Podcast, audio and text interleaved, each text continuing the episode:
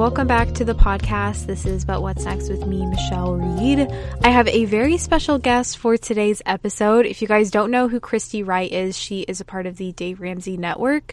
She has a show, it's The Christy Wright Show. She's also the founder of Business Boutique, which helps teach women how to actually make money doing what they love. So she is coming out with a book. It's called The Guilt Free Guide to Life Balance, and it is such a good read. And it really opened my eyes to a lot of things that I just didn't really realize about work life balance and having balance in your life and does balance actually exist and it was just such an interesting conversation that we got to have and so I really wanted to share this episode with you guys.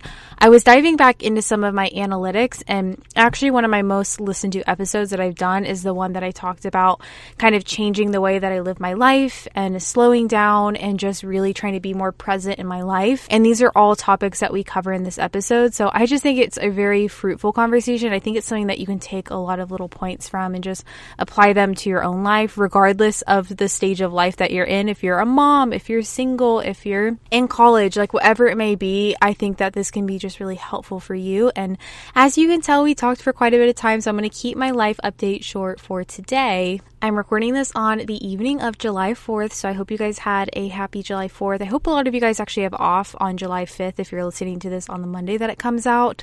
We just got back from a week long vacation with my family. We went to Rosemary Beach in Florida, and it was such a great time. We had so much fun. It was just so nice to get to spend quality time with my family. I feel like we've all been so busy the past few months, and my sister in law is pregnant, my sister Lindsay's pregnant, and my parents were visiting my brother who just had a baby. And so there's just a lot of moving parts. And while I live really close to my family, I think it's a lot different when you get to have just unplugged time together and to really spend quality time with people that really mean a lot to you. And so I'm just so thankful for this trip. I'm so thankful that kind of God aligned everything for it to happen. My entire family didn't get to come, but most of them did.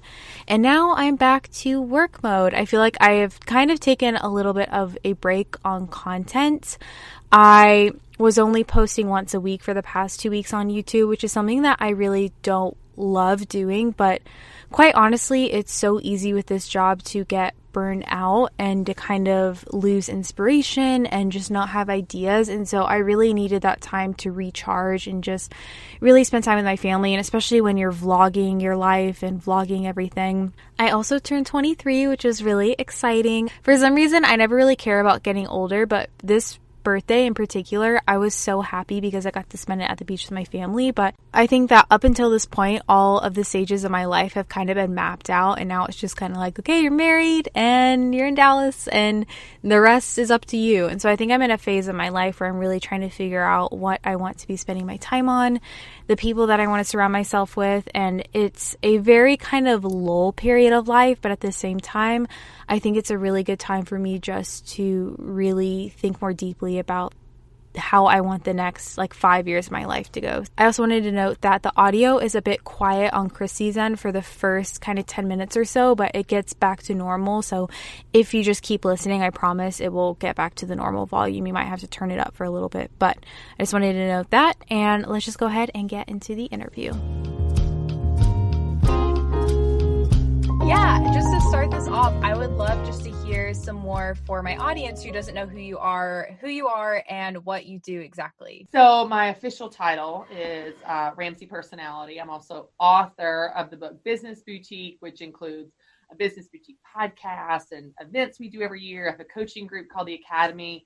But really, I just love helping people get unstuck and have a better life. And so, we've kind of branched out in the last year to more than just business where I love helping people take control of their time and create their version of life balance. So this is kind of the new season we're in as a brand, but also that I'm kind of living out as a person as well. So Awesome. And I'd love to hear some more about how you got into speaking and actually starting your business boutique program and kind of your career journey up to now. You know, in in in, in life I feel like a lot of times when you're going through something it doesn't make a whole lot of sense all the time.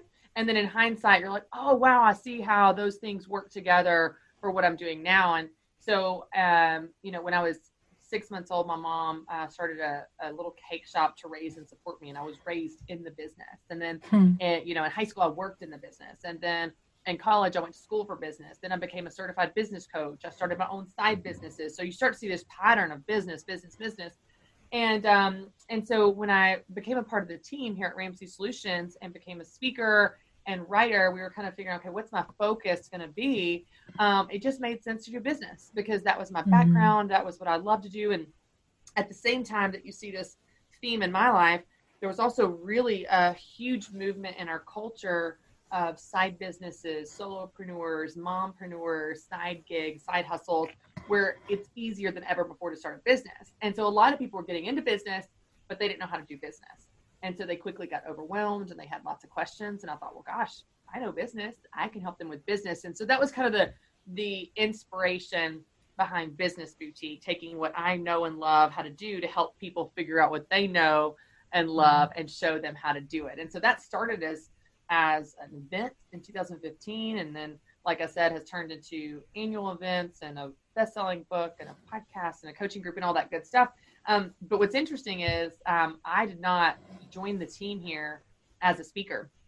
I started, huh. I was in my mid 20s. I started as a youth project coordinator and I was in charge of all the. This was way before Business Boutique. Before we had any other speakers, we had 200 people at our company. We now have like over a thousand, and um and so at that time, I was in charge of like our kids Bible studies and kids books and piggy banks and all that kind of stuff. And um, the short version of the story is in spring of 2010, when I'd been here about six months, um, Dave Ramsey's daughter, Rachel Cruz, who's a good friend of mm-hmm. mine now, she was in college. She was graduating college and she was going to come on our team and kind of be the face of the youth and teen market you know? And um, and someone in my department had set up an arrangement where she was going to speak all over the country to 20 different uh, conferences. It was one conference but 20 different dates and locations and at some point i inherited the arrangement and two weeks before she's supposed to go on the road we get the travel schedule I'm like 26, Michelle. Like I'm mm-hmm. just like I'm just like over my little cubicle figuring out how to like you know lead products and piggy banks and organize this conference with these people. And we get the travel schedule and it was a nightmare. Um, mm-hmm. They booked two and three connections. You were in an airport 18 hours a day. Well, I had to take the schedule to her dad, Dave Ramsey, mm-hmm. CEO, and uh, get it approved. And he was like, "No, she's not doing this. This travel schedule's crazy. It's more than we agreed to. She can do 10 of those dates, um, not 20, but they can pick which 10." And so I take the travel schedule back to this conference. The the representative and his his name was Chase and and I said, Hey, I'm so sorry. This is really more than we agreed to. She can do 10 and you can pick whichever 10. You're welcome. But she can't do 20. And and he said, Christy, what am I going to do for the other 10 dates? I don't have her booked for 10. I have her booked for 20. What am I going to do? And I said, I'll do them. And he said, Can you speak? I said, I think so. Never oh, spoken in my life, Michelle. But I went on the road that summer and I spoke for 10 of those dates. I went with Rachel to the other 10 and ran her AV. And that fall, our company created a speakers group because Dave Ramsey was turning down 3,000 requests a year for speaking events. So they created a speakers group and just slid me in it. No audition, no interview, no application. I just did a good job there. And that became huh. something added to my plate um, in addition with managing projects. And I did that for about four years until that evolved into what's now the Ramsey personality. personalities, a lot more hmm. sophisticated mm-hmm. and official. But it started out by just speaking on nights and weeks uh, at family reunions and Kentucky County mm-hmm. libraries and high schools. Wow, that is so cool. You kind of talk about that in your book too, a little bit about how like you'll make one decision and then it'll lead somewhere that you never expected. Right. And speaking of, I'd love to share. I just went through and read your entire book this weekend. I had a weekend alone. My husband was out of town and it was so good. I had so many points. I actually recorded a solo episode for my podcast and I kept bringing up the books. There's just so many things oh, that came you. up. Yeah, of course. And I'd love for you to share kind of your inspiration behind it. And for those that don't know, Chrissy has a book coming out and it's called Take Back Your Time The Guilt Free Guide to Life Balance. And I talk a lot on my YouTube channel that I run and then also my podcast, just this principle of kind of slowing down and kind of like the anti hustle culture and so I'd love for you just to share more about why you felt inspired to write this book, particularly. Yeah, it's interesting. I feel like this is a message I have been wanting to write for over a decade. Um, because back to those early speaking days, speaking of, um, I got all the requests for our company that no one knew what to do with. So all the other speakers had like a specific message and market. Most of them were money. Well, all the requests we got that no one knew what to do with, they gave to me. So it was a great training ground as a speaker to figure out how to speak on different topics to different audiences. Well, one of the requests we got was from a Fortune 500 company. Do you have a speaker that can speak on life balance? And we said, mm. we sure do. so I just started doing research and research and research on life balance. At this time, I was not married and didn't have any kids. And so figuring out what the pain points were around this topic at that stage of life looked totally different than what it looks like to me now as a mom of three kids under age six. And so I feel hmm. like this has been this book is the culmination of a decade of research and living it out and figuring it out in my own life um, for a long time. But I just remember one of those early speaking events I went to. It was at Purdue University in 2010, and I spoke on life balance because that's what they that's what they asked for and I remember I, I, talked about living from your values. And when you live from your values, you feel a sense of balance. And I remember this woman came up to me and she had tears in her eyes. And she said, I want to do that. I just don't know how to do that. She said, It's been so long since I've ever considered myself that I don't even mm-hmm. know what I mm-hmm. want for my life. And I remember being 26 and looking in her eyes thinking, That's a problem I want to help solve. I don't know how quite yet, but that is mm-hmm. something that I feel like is a pain point that that people need help with. And so it's just funny to think back that that it started almost a decade ago and mm-hmm. um, or over a decade ago i guess and and now i get to have a book on it so it's just it's one of those things that is such a pain point for people um, mm-hmm. that i mm-hmm. wanted to help them with you know and i wanted to bring something new to the conversation where we're always talking about spinning plates and juggling balls and how you keep everything in the air. It's like, no, I want to talk about it differently. I want to talk about the guilt that eats away at us. I want to talk about what balance looks like if you are a stay at home mom, a career woman, an Olympian, an empty nester.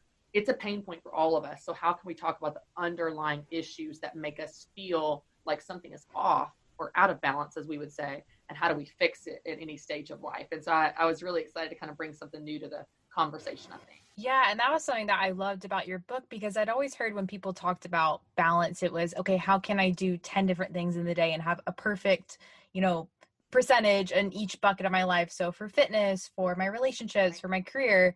And what I loved about your book was okay, no, you get to pick like three of those things. It's very much you figuring out your priorities and something that I love that you talked about in the book was thinking about the person that you want to become and those five characteristics that you want to be known as. And I'd love for you to kind of share more about that perspective of balance instead of this perspective of just kind of juggling everything, like you mentioned, and how your definition of it is a little bit different.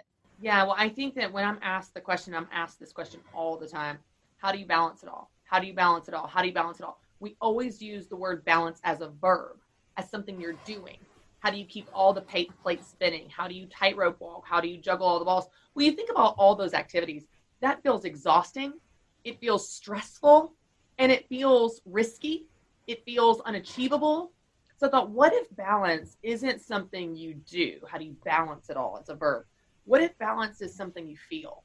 Like I can mm-hmm. feel balanced by doing the right things. And so to your point, I think most people feel like balance is doing everything for an equal amount of time, and I I unpack this in the book, but it's it's not that. It's not doing everything for an equal amount of time. You can do that and still feel out of balance. Instead, I believe life balance comes from doing the right things at the right time. And when you do the right things at the right time, whatever that is for you in your season of life with your priorities in any given day, you will feel the sense of balance you've been looking for because you are focusing on what's right right now. And mm-hmm. for people that are listening right now or watching and they're thinking, gosh, like I just I have so many things going on or I feel so busy or I have so many interests. We want to do it all. And I and I get that. I, I hear that. I would just encourage you that just because something is not right right now doesn't mean it's never right. There, there's mm-hmm. a ton of things I want to do. And when I start to feel guilty, like, oh, I should be doing that or I need to do more of that, I'm like, oh, no, no. It's not that I'll never do it. I might do it tomorrow or next week. But what's right right now is wrestling with my kids on the trampoline. What's mm-hmm. right right now is being fully present and engaged in this interview. What's right right now is sleep, whatever the thing is. And it just mm-hmm. gives you mm-hmm. permission to say no to a lot of things, which we all have to do without the guilt because you're not saying never. You're just saying what's right right now. I'm going to do that so I can feel balanced and feel peace and be proud of how I'm spending my time. And then when that thing becomes the right thing at that time, then I'll do that.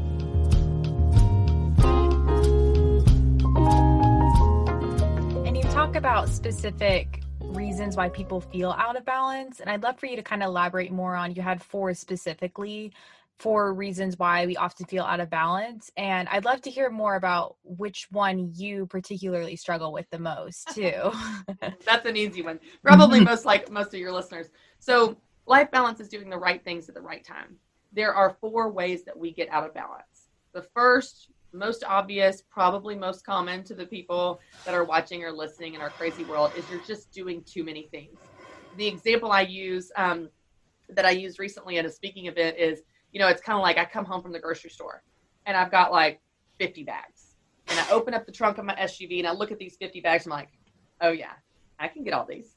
I can get them all in one trip. And I'm loading up my arm because I don't want to make trips and my hands are blue, my veins are popping out. And I'm like, I'm trying to be the Incredible Hulk walking in. And inevitably things fall, the salsa's rolling down the street. Like it's, it's, it's I'm exhausted. I can't breathe. I'm at, because I was never meant to carry all that at one time. Mm. And I think that when you do too many things, you're always going to feel out of balance. When you're trying to cram more into your life than your life and your 24 hours a day can hold, of course you're going to feel out of balance. And by the way, you're going to feel exhausted and rushed. So the first most obvious is you're doing too many things.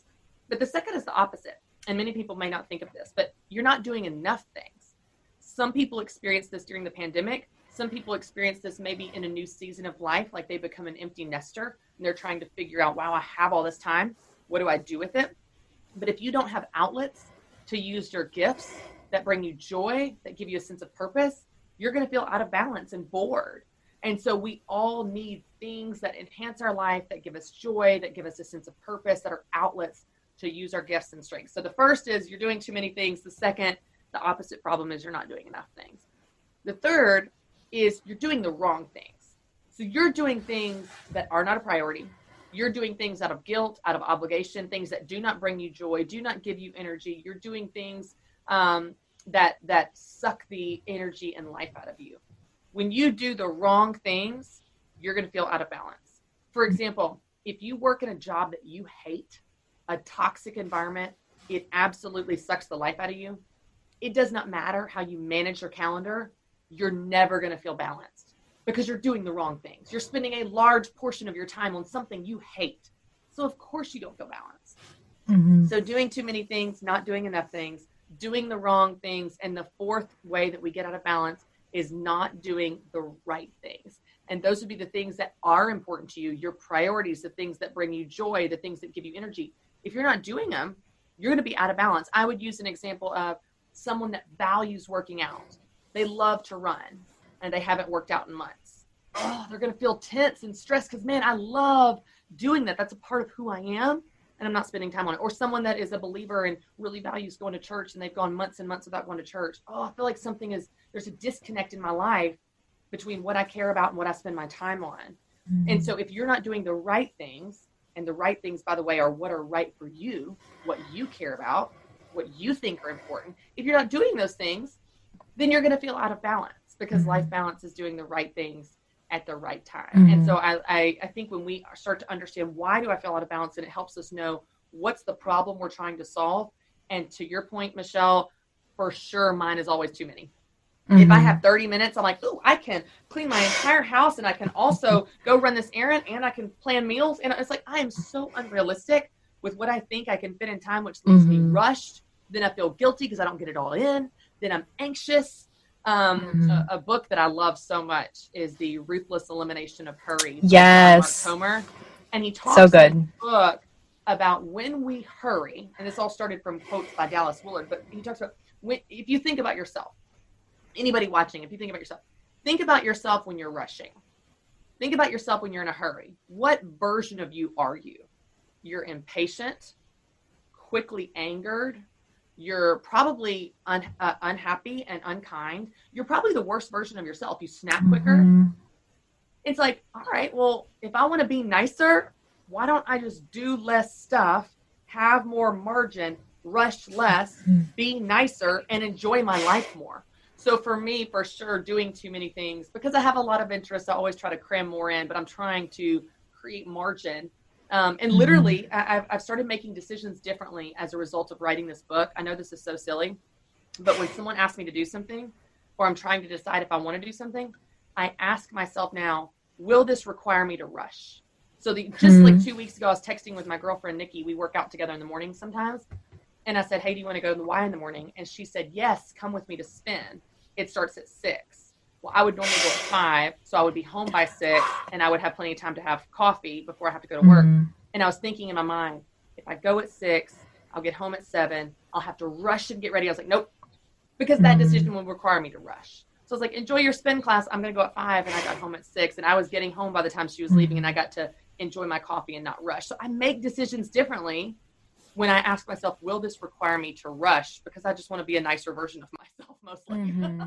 yeah, that's so true though. And to work out at 5 a.m. At first I thought you were going to say, no, six is too early. I'll be rushing out the door too early. no, you said 5 a.m.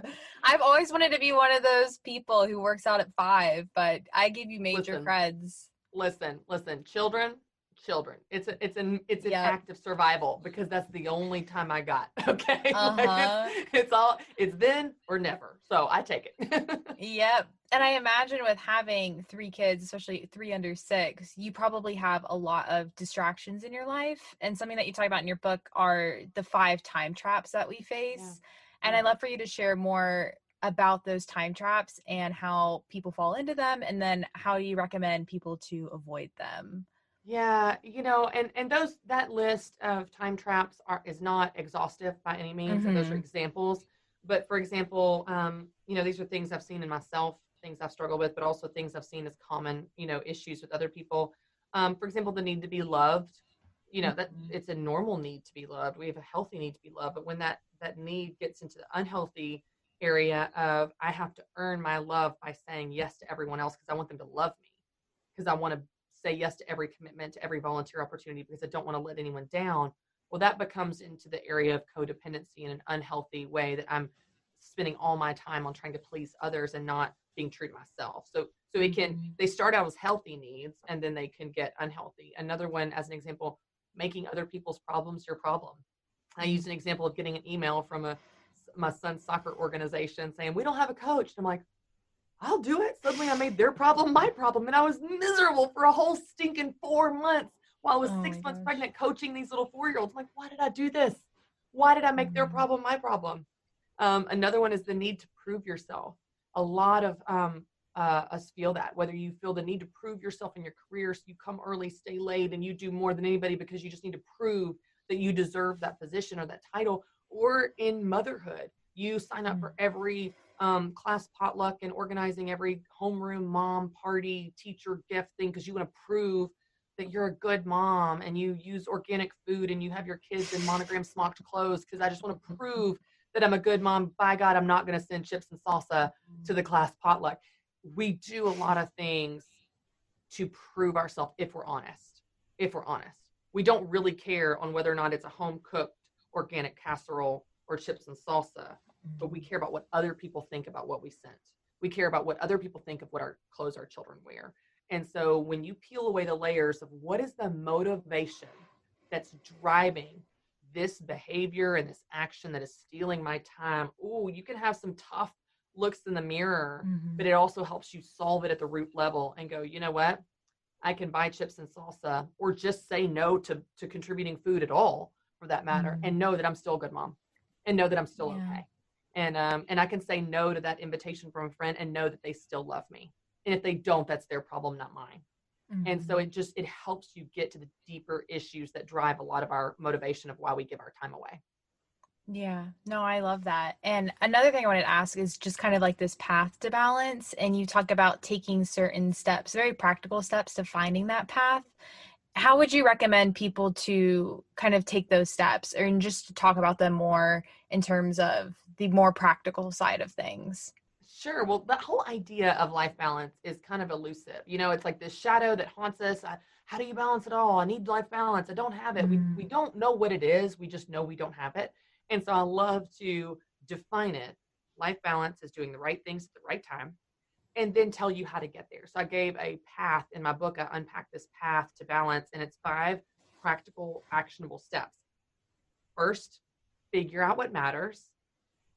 Number two, stop doing what doesn't matter. Number three, create a calendar that reflects what matters so that it actually mm-hmm. happens. Number four, protect what matters. And that's all about boundaries and saying no. And then number five, be present for what matters because you can create the most perfect schedule in the world, but if you're not present for it, you miss it. And so mm-hmm. when you start to walk through this, and there's a chapter per step of the path, it helps you understand that this idea of life balance doesn't have to be elusive. It's actually something very practical you can create in your life by the actions that you take in order to align your time in this one life you've been given to the things you actually care about. And it's never going to be a perfect even split, but what it is, is it gives you the permission and empowerment and the confidence to spend your time in your one life on what's important to you. And when you do that, you will feel that sense of balance that you've been looking for. And the cool thing is, as we wrap up the book at the end to talk about seasons, that can change. Your version of mm-hmm. balance will look different when you're in high school, when you're in your 20s, when you're trying to build your career, when you have young newborns, when you have teenagers, when you're an empty nester, if you don't have kids at all. You know, it's going to look different for you. And you get to go back through this path and at step one and say, okay, what matters now? What matters in one season is different than what matters in a different one. What matters to me in the summer is different than what matters to me in the fall. In the summer, I leave early. I go to the lake on the weekends. I play with my kids in the fall. I'm launching this book. I'm on the road. It's crazy. So it just allows you to assess your life in each season and reevaluate what does life balance look for me right like like for me right now and it it reminds you what that is and also allows you to do the right things at the right time even as those right things may mm-hmm. change yeah. And one part that I loved, I forgot what chapter it was actually in, but you were talking about kind of the aspect of a reputation and how you define it as reputation comes from consistent behavior over time. And when I was reading it, I was like, I'd never thought of it in that way. And I also loved, you said, when you know who you are, you'll know what to do. And I'd love to know more about you when you were, you know, starting your career and starting your business. What were the things that you personally wanted to be known for? And how did those things motivate you in kind of finding this balance in your life? Yeah, it's interesting because I think um, you know your childhood shapes you a lot. Everybody's does. That's not just me. That's everybody. Mm-hmm. And my mom, she started a bakery when I was six months old as a single mom, and she worked all the time. Now she worked all the time as a means of survival. So this is not a slam against my mom. I don't know how she did it. I literally, she is my hero, and we are so close. I cannot believe how she did it. At the same time, she wasn't at a lot of stuff for me she wasn't at like uh, music recitals or you know soccer games a lot of times. Like she was at a handful, but she definitely wasn't at everything. You know, there were there was things I would look out in the crowd. I remember as being a child, a middle schooler, looking out, she wasn't there. So that stuck with me as a mom to say, I want to try to be there. I want to try to be there at those mm-hmm. things. Not everything. I can't be at everything, just like she wasn't everything. But I want to try to be at a few more things that she was. I want my child to look in the audience and find my face. Um, so, so I think that for me, being at the school events is a big deal. Now, I don't have to be there every day after school. I'm okay mm-hmm. if they come home and I'm not there.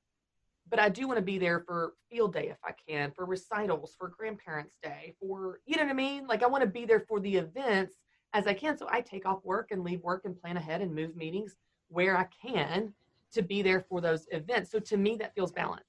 To some people, they might think, I want to be a stay at home mom and I want to be at everything. I want to see every laugh and every sneeze and everything. And that's great. That's not balanced to me either. Because one of the things my mom instilled in me is the the work ethic, the hard work. I love to work. In fact, that can be a struggle for me because I enjoy work so much. I can have a bent towards being a workaholic because I enjoy it so much. And so for me, it's just setting boundaries on that. I'm gonna I'm gonna work these hours and these days within reason, and then I shut it off. And then I'm gonna be there for my kids at these events, these school events, whatever weekends. I'm fully present. But I think one of the things that makes me feel balanced, and, and research actually backs this up, by the way, Michelle, mm-hmm. is um, this is all about the chapter, step number five on be present for what matters. Because if you create the most perfect schedule in the world, but you're not present for it, you miss it. So when you help people be present in the moment that they're in, so be where your feet are, then you actually, research shows, enjoy your life more.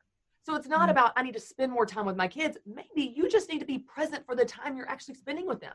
Stop mm-hmm. scrolling. Facebook. Stop and going through your to-do list in your mind. Stop trying to sweep the floor when they're trying to show you a class project. When I'm with my kids, I am with them. I am focused on them. I'm not scrolling my phone. I actually put my phone out of sight so I don't see it and I'm not hmm. tempted to pick it up. There was um, a study done, I think it was in 2010 by Harvard psychologist to understand distraction and people's ability to be present. And they found that the more present you are, the happier you are, regardless of what you're doing. Even if you're doing mm. something not fun, like standing in the line at the grocery store, you are happier when you're present in that moment, experiencing your life, than if you're scrolling Facebook or distracted thinking about something else. Hmm. And so I think for me, it helps me be present in those moments when I'm at work. I'm all in. I'm focused on work and what I'm doing, and I enjoy that, and I give myself permission to be there. But then when I go home, I shut it down. I close my computer. I put my phone out of sight, and I'm present there. And then when you do that, you give yourself this incredible gift of actually enjoying your life. It will feel like you actually have more time because you're experiencing the time that you have. I love that. I also loved you were talking about specifically having things on your to do list that seem like they're productive, but they actually aren't. And specifically, the quote so the specific quote was if you aren't careful, you'll spend your entire life checking boxes and never stop to ask yourself if those boxes represent anything worth doing. And that one just like hit me in the face when I was reading because for me, something that I'm so picky about is having a clean home. And I think that having a clean home is really important because I feel a lot more productive, especially working from home when things are just clean and organized. But my husband's so funny. He'll be like, You vacuumed yesterday. Why are you vacuuming again? Like, you don't just always need to be cleaning. And I'd be interested yeah. to know if there are specific things that maybe when you were trying to figure out your own life balance, what were the things on your plate that you thought were being productive that actually weren't? And just to kind of help people assess maybe in their own life what are things that they're working towards that maybe aren't actually that productive. Yeah so uh, uh two things about that because that's such a great question. I'm so glad you brought that up because man i struggle like this whole book is what i struggle with. That's what should be titled with what christy struggles with life balance. Like it's all just things we all do every day right? So here's what will happen to me all the time michelle. I will have an idea. You know what i could do? I could hand make baby clothes for all of my friends that have little kids and they could be matching. I could do that. Well, that then goes on my to-do list. Hand make baby clothes. Then it turns into something I have to do. I've got to make the baby clothes. I've got to I've got to go get the fabric. Well, when am I going to I got to stay up till 11. What turn what something that starts out as something I could do, an idea, mm-hmm. turns into something I should do and a burden I hold myself to. And so what I've started to do is I've started to look at my to-do list and go like, what of this do I have to do? What of this do I want to do? What of this am I excited about doing? What if this actually matters? And mm-hmm. so much doesn't make the cut, Michelle. So much of it does not make the cut when I ask myself those questions because you start to say, like you're saying, does this even represent anything worth doing? Is anybody depending on this? Does this even matter? And a lot of stuff gets knocked off. But but I will say in relation to the clean house, because I am mm-hmm. with you. Mm-hmm. Clean house is super important to me and it is also super impossible for me with three kids under six. Like they can mess up mm-hmm. faster than i can clean and i clean all the time. Magically my house still never cleans somehow. And, and, and so it's like this constant struggle. I'll tell you what i've done with that though. As you reassess what balance looks like for you in any season i think you have to figure that out um, in relation to your expectations of yourself as well. So what i would like i would like a spotless house that is literally impossible in this stage of life. It is impossible. I, I could not clean fast enough. So, what I've decided is okay, what does balance look like for me in terms of cleanliness in this season? To me, it looks like I'm going to pick the three rooms I value the most and I'm going to fight for those to stay clean kitchen, living room, and my bedroom. I spend the most mm-hmm. of my time there and I work hard to keep them clean. Other rooms, bonus room, my boys' rooms, uh, my, my kids' rooms, and my deck where the toys are play outside. I let them go. I, I don't. Mm-hmm. I don't fight for them. I don't stress about them. Then it just it it helps me understand what's going to make the cut and what's going to fall below the line, and then I'm able to keep the rooms clean. I want to keep clean because it's less to worry about. And then when I walk in the bonus room and it's a huge mess, I don't feel guilty because I mm-hmm. chose that mess. I said, yeah, that mess represents time spent somewhere else. I'm playing with my kids. I'm engaging. I'm not spending my whole life cleaning. And by the way, all they're going to do is mess it up the next day anyway. so I, I think that's a good lesson, whether it's about your house or anything.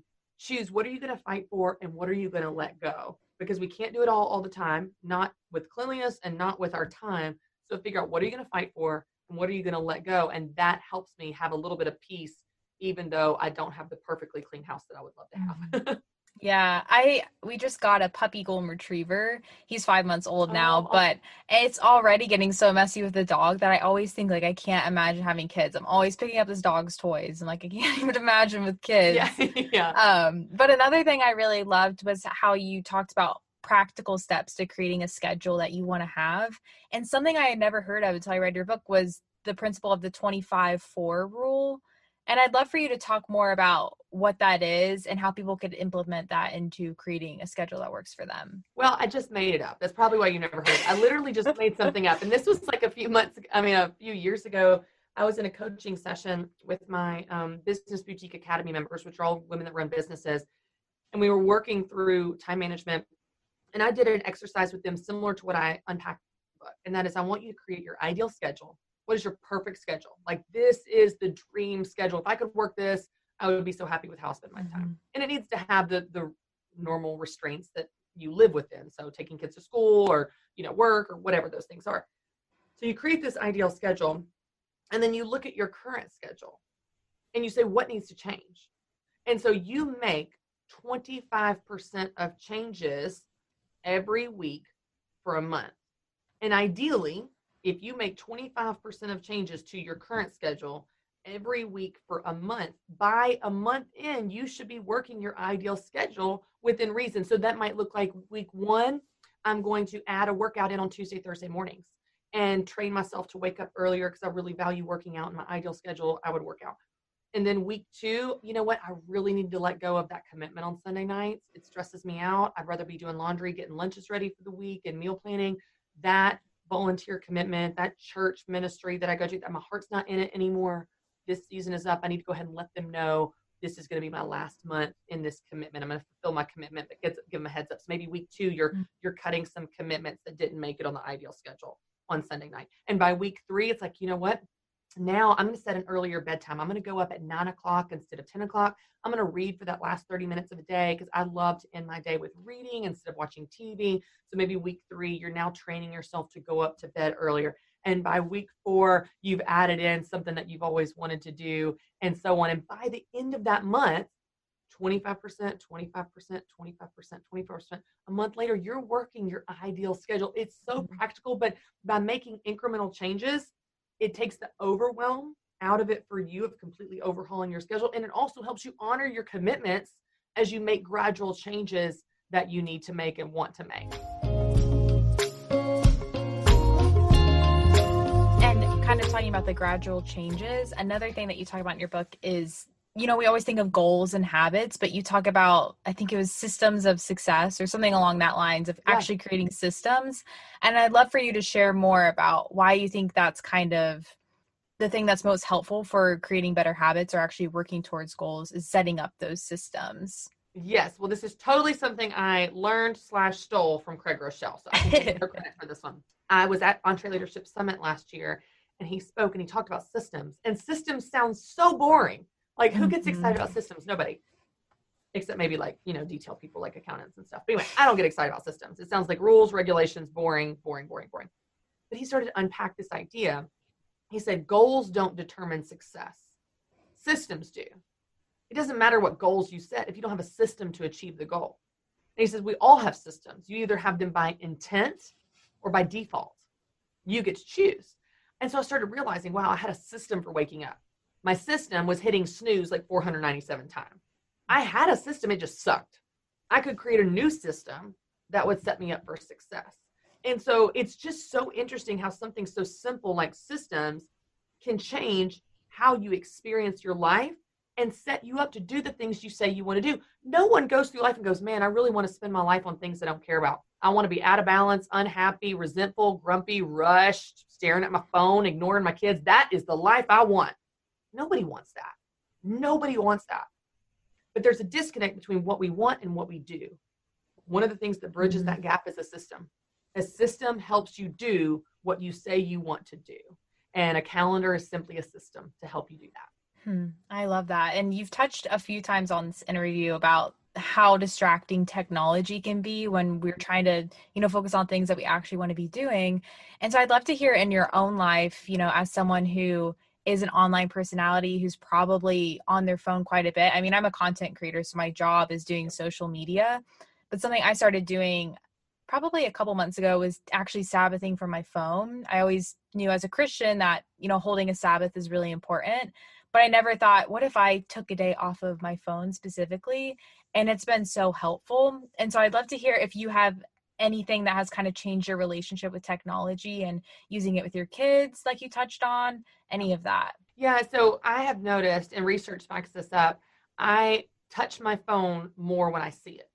So, like, it, if it's near me, I'll just pick it up over and over again and check it and unlock it, even if it didn't ring or vibrate. Like, nothing even happened. It's like, mm-hmm. it's a habit. We're all, research shows the average iPhone user, smartphone user touches their phone almost 2,500 times a day. Wow. And so I thought, okay, one, it, it's almost this out of sight, out of mind principle. If I can put it out of sight, I won't think about it. I won't touch it. So I got this box. I just got it from Target. It's like there's nothing fancy about it. It's literally a, a wooden mailbox you'd put your mail in. But I just sat it on the counter of my kitchen. So I pass by that box every day when I come home and come in from the garage. I put my phone in that box. Hmm. That one action, that system, triggers my brain to say, we are done with this and we are focused here. I want my eyes, my attention, everything to be focused on my kids. I don't want my kids' memory of their mom growing up is of me staring at a phone. And if we're not mm-hmm. careful, that's exactly what will happen, not because we mean to, but because we are addicted to it and we don't realize it. I won't go into all the addictive nature of it. I talk a little bit about it in the book. John Mark Comer does a fantastic job in Ruthless Elimination of Hurry, or you could watch the documentary, uh, The Social Dilemma. But when you understand how there is um, a lot at work that is affecting your psychology, then it helps you want to guard against it more. I don't hate phones. I don't hate social media. I use social media for my brand and what I do as well. But I do have times that I protect, and I protect 5:30 to 7:30. Mm-hmm. I protect those times that I want to put it out of sight because I want to be totally present with my kids. And I would just say one message to anyone that's watching that's a mom don't feel the pressure to capture every moment with your kids. I think a lot of moms feel the pressure. I got to keep my phone with me because I'm like photograph. I need to photograph or video something. I got forty thousand pictures on my phone. We don't we don't need to document every sneeze. Like they're mm-hmm. fine. Like mm-hmm. I think I had a couple of Kodak. I had a couple of photo albums of me as a kid. I don't even look through them. Like I got more pictures mm-hmm. than they'll mm-hmm. ever look through in their lifetime. I can just enjoy the moment. I don't have to document it. I don't have to text it to grandparents. I am allowed as their mom to put my phone away and just enjoy something, not share it, not post it, not text it, not even mm-hmm. document it, just enjoy it. And when when you remind yourself of that, it takes the pressure off and allows you to to to to cut the tie of I, I gotta have it with me at all times. No, you can put it in a drawer, you can leave it in your car, you can put it out of sight, and it will free you up to be present for whatever's in front of you. And I love how you end in your book about talking about the different seasons of life and how, you know, finding balance in your life, it's going to be different depending on the season that you're in. But there was a quote that really hit me hard because it's honestly some way that I've been feeling personally lately. But it said, wherever you are in life, you'll find what you're looking for. In any season, if you're looking for reasons to feel sad, disappointed, and angry, you'll find them. And if you're looking for reasons to be happy, grateful, and excited, you'll find those too. And I love how you mentioned making sure people have the things in their life that bring them joy to do because a lot of times I will just be, you know, really grumpy. And you talk about as a Christian how we're not going to be very great at spreading the news of Jesus when we're just being so grumpy. And so I'd love for you to share kind of maybe if you ever had a period in your life where you were feeling particularly kind of stumped by this and how you kind of found the motivation in your life to find the happiness and joy and kind of be more present in your life. Yeah, I, I feel like it's such a great question because we all struggle with it if we're honest. Um, and this is a daily thing for me. This is not like, mm-hmm. oh, I just, you know, learned this five years ago and I've arrived. Like, I'm just so grateful. But I think that um, uh, one of the things that has helped me is just the simple practice of gratitude. And I know we all know that, but let me unpack it for a minute. Let me, let me, let me unpack this. So the word comparison gets a bad rap, right? Like, it's like comparison is the thief of joy. Don't compare. If you compare yourself, with people that have more than you, then you feel sad and jealous and envious. And if you compare yourself with people that have less than you, then you're prideful and arrogant and boastful and whatever. Comparison's evil. And, and I don't think it is. I actually think comparison, especially when you compare yourself with people that have less than you, it creates gratitude for most people. Most people, when you think of someone that has less than you, you feel a sense of gratitude. When I pull in the driveway and I am so frustrated because my kids have left all of their riding contraptions out in the driveway and I can't park my car. And I get frustrated because I've told them to put their, their bikes away a hundred million times. If I stop in that moment and instead of being mad and angry and frustrated and want to just, you know, come in the, I told you, you know, instead of that, I think there are people that would give anything to have some bicycles in their driveway. Mm-hmm. There are people that would give anything to have children of their own. There are people that would give anything to have money to buy bicycles new from Walmart or Target or online. Mm-hmm. When I compare myself with people that have less than me, it gives me a deep, deep sense of gratitude. And that's not to bring guilt or shame or sadness or anything. I think there's just when you have gratitude, it just changes your whole perspective. You know, you talked about getting a puppy. I had a dog, Jackson, that I got senior year of college and I had him 11 and a half years and he was a Bernese mountain dog and their life expectancy was seven to 10 years and he yeah. lived 11 and a half. And I remember telling a story similar to this one where, you know, I'd get so frustrated. He had hair everywhere, hair everywhere. He had a big, thick black coat and it'd just be like these like tumbleweeds in the corners of our house. And he'd get mud on the carpet and I was always mm. cleaning it up. And when I'd get frustrated with mud on the carpet, I would think, there will be a day when he's gone that I would mm. give anything to have these tumbleweeds of fur in the corner of my house. And Jackson's gone now. He's been gone three years. When you have gratitude, when you have perspective, it helps you embrace and find the good in the moment that you're in. Because what we often do is we focus on the bad in the moment that we're in and the good in our past. Oh, remember in high school when we were so carefree? In high school, we just want to go to college we were in college, we just wanted to get out on our own and make our own money. When we got out on our own, we just want to get married. When we got married, we just want to have kids. We just want to have a bigger house, a bigger. We oh, it's like the the the country music song. You're gonna miss this. And so, mm-hmm. if we can have gratitude and appreciation for right where we are right now, what is so good about having little kids? They are exhausting for sure. Peanut butter is smeared everywhere for sure. And also, they look so stinking cute in their tiny pajamas and they snuggle in my lap and they don't say their mm words right and it just melts my heart and I'll never get that back. There will be a day that my house does not have peanut butter on the walls and I won't have those snuggles. So focus on the good in the season that you're in, not only so you don't wish it away, but so you actually get to enjoy it and experience it. And I think it will change your perspective on how you mm feel in any season, good ones or hard ones. Hmm. Part of me just wants to end the interview there because I feel like that was a mic drop moment.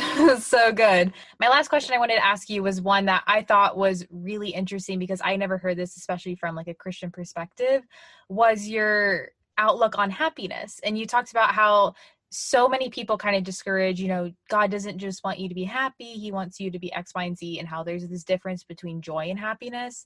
And I'd love for you to share, it can be short too, just on why you think it's okay to want to be happy, especially as a Christian, and how that kind of influences your mindset around your book too. Yes. So I love this. And so much of what I've shared in the book and those specific examples, that's something I learned from someone else. I learned this from um, Alli Worthington, her mm-hmm. book, mm-hmm. and she talked about how only in the last hundred years or so, there has been a distinction between happiness and joy original translations of the text of the Bible, joy and happiness were interchangeable. And so I think we as a culture have always said, choose joy, choose joy, choose joy. And choose joy is fine. Joy is wonderful. Joy, joy is fantastic. I don't dislike joy. Joy also feels a little bit like a consolation prize when you can't just be happy, right? And we feel guilty for wanting to be happy. And I think it's okay to want to be happy in your life. I think that's okay. I don't think God always promises we'll be happy. I don't think that it's just this life on this earth, whether you're a believer or not, is this perfect path to happiness. But it's okay to want to be happy. It's okay to want to enjoy this one life you've been given. And in fact, if, if you look at scripture, a, a verse that kept coming up last week for me was if you who are sinful know how to give good gifts to your children, how much more does your heavenly Father know how and desire to give good gifts to you? If your child comes to you and asks for you know fish would you give him a stone? If he asks for bread would you give him a snake? It's like no. You would give your child something that would make him happy something that he wants um, because you love him. How much more does your heavenly father want to do that for you? And we know that doesn't mean that he's a genie in a bottle, bottle that you rub the lamp and get what you want. We know every prayer is not going to be answered how we want it to be answered. We know it's not a prosperity gospel if this then this. But we also know that our Heavenly Father tells us again and again in His Word that He loves us, He works things together for our good, and He has good plans for us. And I think if we cling to that and build our life on it, we can know it's okay to want that. It's okay to pray for that. And it's okay to want to be happy in this one life you've been given. Hmm, so good. Well, I'm sure there are a lot of people who are listening are probably interested in the book now. So I'd love for you to share kind of when it comes out, the pre-order, where they can find it. It's Aww. called Take Take Back Your Time, the guilt-free guide to life balance. And you can get that on ramseysolutions.com. You can get it on Amazon, Barnes Noble, wherever books are sold. You can follow me on Instagram at Christy B. Wright. Mm-hmm. And I'm always sharing tips and behind the scenes stories of the book and, and success stories of how people are living out balance in their life as well. So thank you so much. Thanks for having me. I just wanted to note that Christy's pre-sale for her book actually goes up on July 12th. So if you guys are interested in getting it, I'll have the link in the description. But I hope you guys enjoyed this conversation. I hope you enjoyed this guest episode. If you have any other guests, feel free to just DM me on Instagram. That's always where I take Instagram requests. It's just at Michelle Reed. And I will try to reach out to these people and get them on the podcast. So let me know if you enjoyed. Feel free to write a review. Feel free to just tag me in an Instagram story if you guys are listening. I'm thinking of doing some sort of giveaway for people who kind of share how they're listening and their favorite part of the episode or something on Instagram. And so I'll think of something for that, some sort of gift card where I can gift one person who tags me. I think that that would be really fun. But I love you guys. I hope you guys have a great week and I will check in with you guys in my next episode. Bye, friends.